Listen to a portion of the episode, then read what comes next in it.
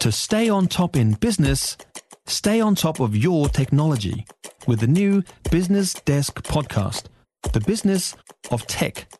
Listen on iHeartRadio or wherever you get your podcasts.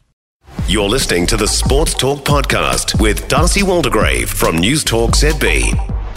Mark Robinson uh, joins us now. It's been a few months since he's been here on Sports Talk. It's wonderful to get him back again. Mark, uh, NZR CEO, welcome to Sports Talk. I, I trust you well, mate. Hi, Darcy. Yeah, great. Great to be with you. Thanks. So, we've um, been three months since we've spoken, a, a, lot of water under the bridge, a lot to talk about. So, I'm really looking forward to getting into it. I suppose we'll get things underway with the World Cup. That's where you're uh, off to this evening. You feeling confident about this, mate, after what you've seen so far? Oh, look, it's a it's a great tournament, isn't it? Um, the outside looking in, uh, I was up there for a few weeks um, earlier earlier on, and you know, there's a massive amount of hype up there. Um, it's great to see the stadiums full. Um, great to see the competitiveness of some of the games. Clearly, some of those emerging nations are getting stronger and stronger, and, and a huge game on the weekend with the with the Ireland South Africa game. So, um, you know, it's it's clearly going to be a a, massive tournament with the, the margins of success really, really fine as we're seeing. So, uh, yeah, looking forward to getting back up there and, and seeing how the team are doing. And, and probably, if anything, Darcy, probably hoping that, you know, some of the some of the uh, the games, you know, I think as the tournament goes on and we're getting used to some of the technology around the matches. There's a bit more free flowing rugby in parts, but overall, it's been a been a great start to the tournament. Ian Foster, I'm presuming you would have spoken with him. How how's he going? He seemed pretty upbeat following that French loss, as would expect. What have you been talking with him about, if anything? Uh, yeah, I mean, he's uh, obviously building really nicely, as, as we've seen. They've had that time um, in in uh, in Bordeaux and really benefited from that. they've got a few um, bodies starting to come back. You know, the obviously guys that have been um, injured more more recently starting to um, hopefully getting closer to return. So all in all, uh, yeah, I think he's he's feeling good about where things are at. Um, you know, the, clearly the Namibia game they they got some um, some benefit out of um, as well. So. You know, I think as we saw in Bordeaux, the pictures coming back, and, and what we've seen clearly is the massive amount of support for the All Blacks up there. Those ten thousand people at that training there, and all the cool stuff happening up there. So, um, I think the camp are feeling pretty good, and just looking forward to the next challenge on on uh, on Friday.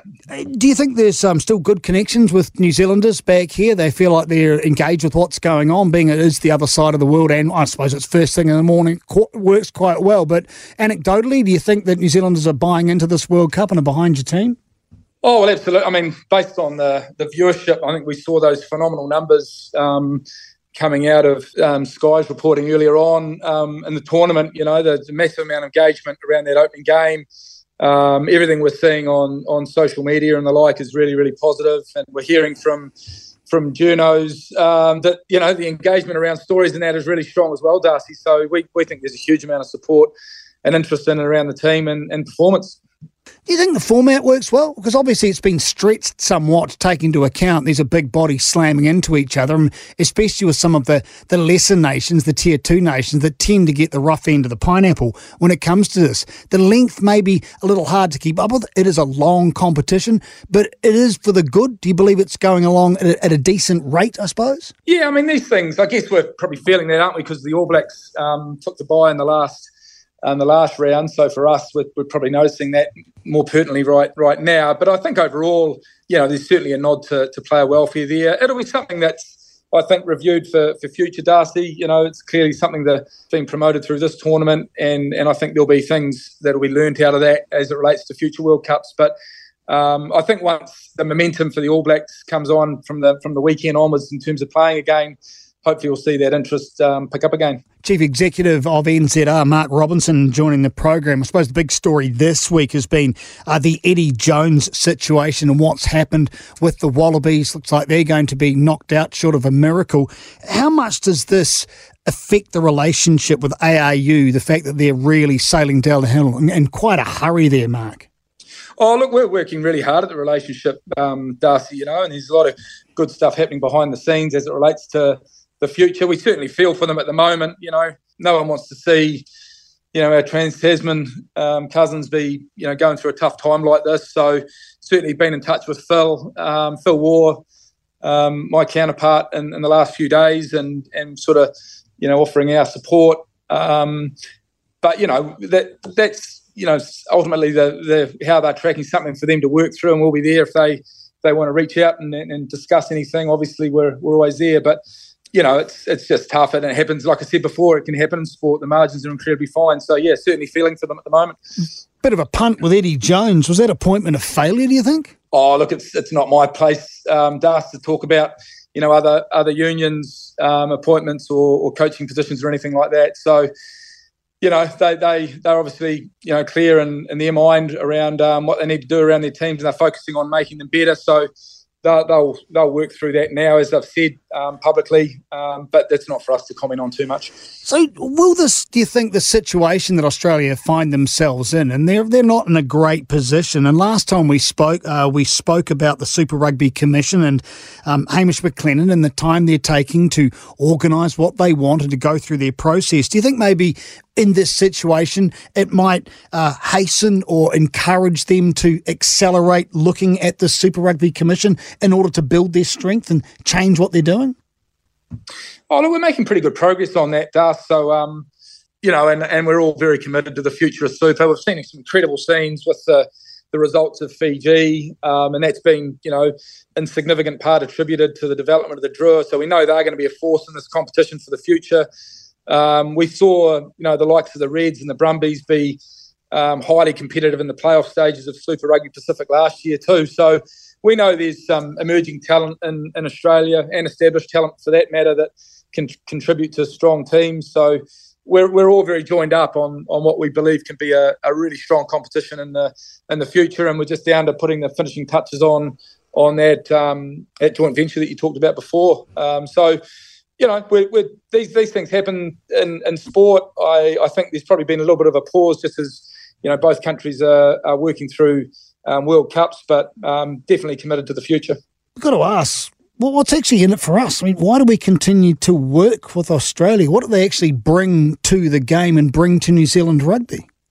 Well, one of the principles of, of Super Rugby is obviously, uh, you know, we want it to be in time a world leading competition with you know, it's highly competitive and with great talent in it. And we believe that an international flavour in that is, is really important as well. So clearly, you know, Australia is a, is a large market um, and it is uh, has got a strong rugby loving, you know, um, fan base there in it, um, despite, you know, some of the challenges they might be working through. So, we've been pretty clear that that there is strength in having a, an international flavour in this competition. That's something we'll continue to work hard on.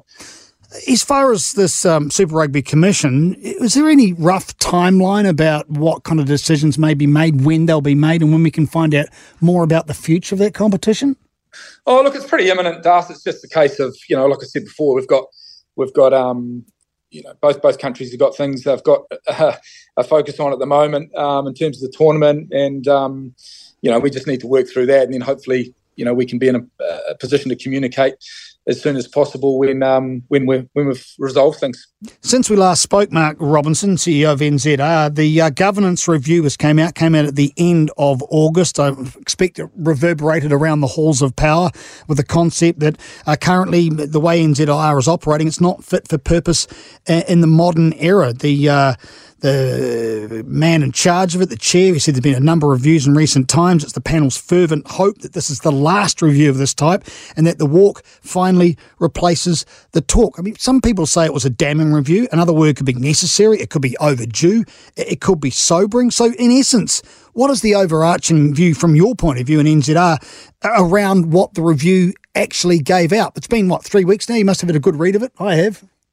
Yeah, well, look, I mean, the um, uh, the board, you know, obviously communicated early this week and um, and made clear that they've, you know, through the statement that, that I presume you've seen that um, that was issued, that um, clearly we have acknowledged, or the board unanimously acknowledged that there's um, uh, a, a desire to look at, you know, more fundamental structural change to the governance model, and now we're really focusing on engaging with the um, different stakeholders across the game to set up a process where we can have you know the conversations about that. So I don't I don't think anyone shied away, um, Darcy, from from the uh, from the report, and um, looking forward now to working with with stakeholders around um, around you know a, a, process that can and hopefully get to a stage where everyone can get some consensus around um, possible change. Noting the the feedback that we all think it's um, due. Obviously, it's uh, wide ranging, covers a, a, lot, including the NPC. It's uh, running now. What last round coming up uh, this weekend? How's the NPC been tracking as far as people turning up to the grounds, as far as viewing figures? Has it been getting a wee bit of traction?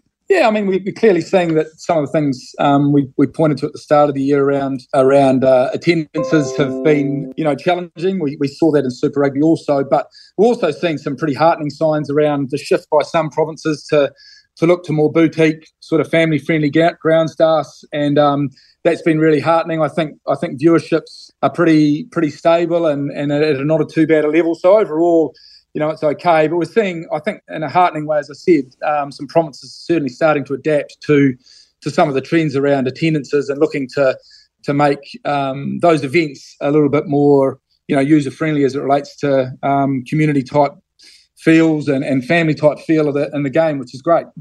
Sounds to me like it's not going like absolute gangbusters, though. Uh, it, it, doesn't look extraordinarily good. There's a lot of room to improve as far as things like numbers on TV, uh, fans going to the ground. You did mention the smaller boutique grounds, and I think that's been a huge success uh, from a visual point of view. It just looks like it's more like NPC rugby, but I, I get the feeling here, Mark, that you're still not over enamoured with what's going on. Well, we we see definitely some, um, and we've said this, you know, repeatedly in the last little while. There's some great things um, happening as it relates to the NPC with regards to the connection it gives to community, the pathway it provides to players coming out of club rugby, the the history and traditions of the of the game, which are really really strong. Presence right across the country as it relates to Heartland and NPC um, at this time of the year for rugby. So there's some really um, critical things in terms of what this competition uh, plays as the overall rugby um, fa- fabric in our country. Um, as we've been pretty consistent as well, and we've got to you know find a, a model that is more sustainable though, and that's something that we'll continue to work with stakeholders on. We we've consistently said also that we need to you know we need to work in partnership with our stakeholders here to look at any things for the future, um, and we'll continue to do that. For more from Sports Talk, listen live to News Talk ZB from 7 p.m. weekdays or follow the podcast on iHeartRadio.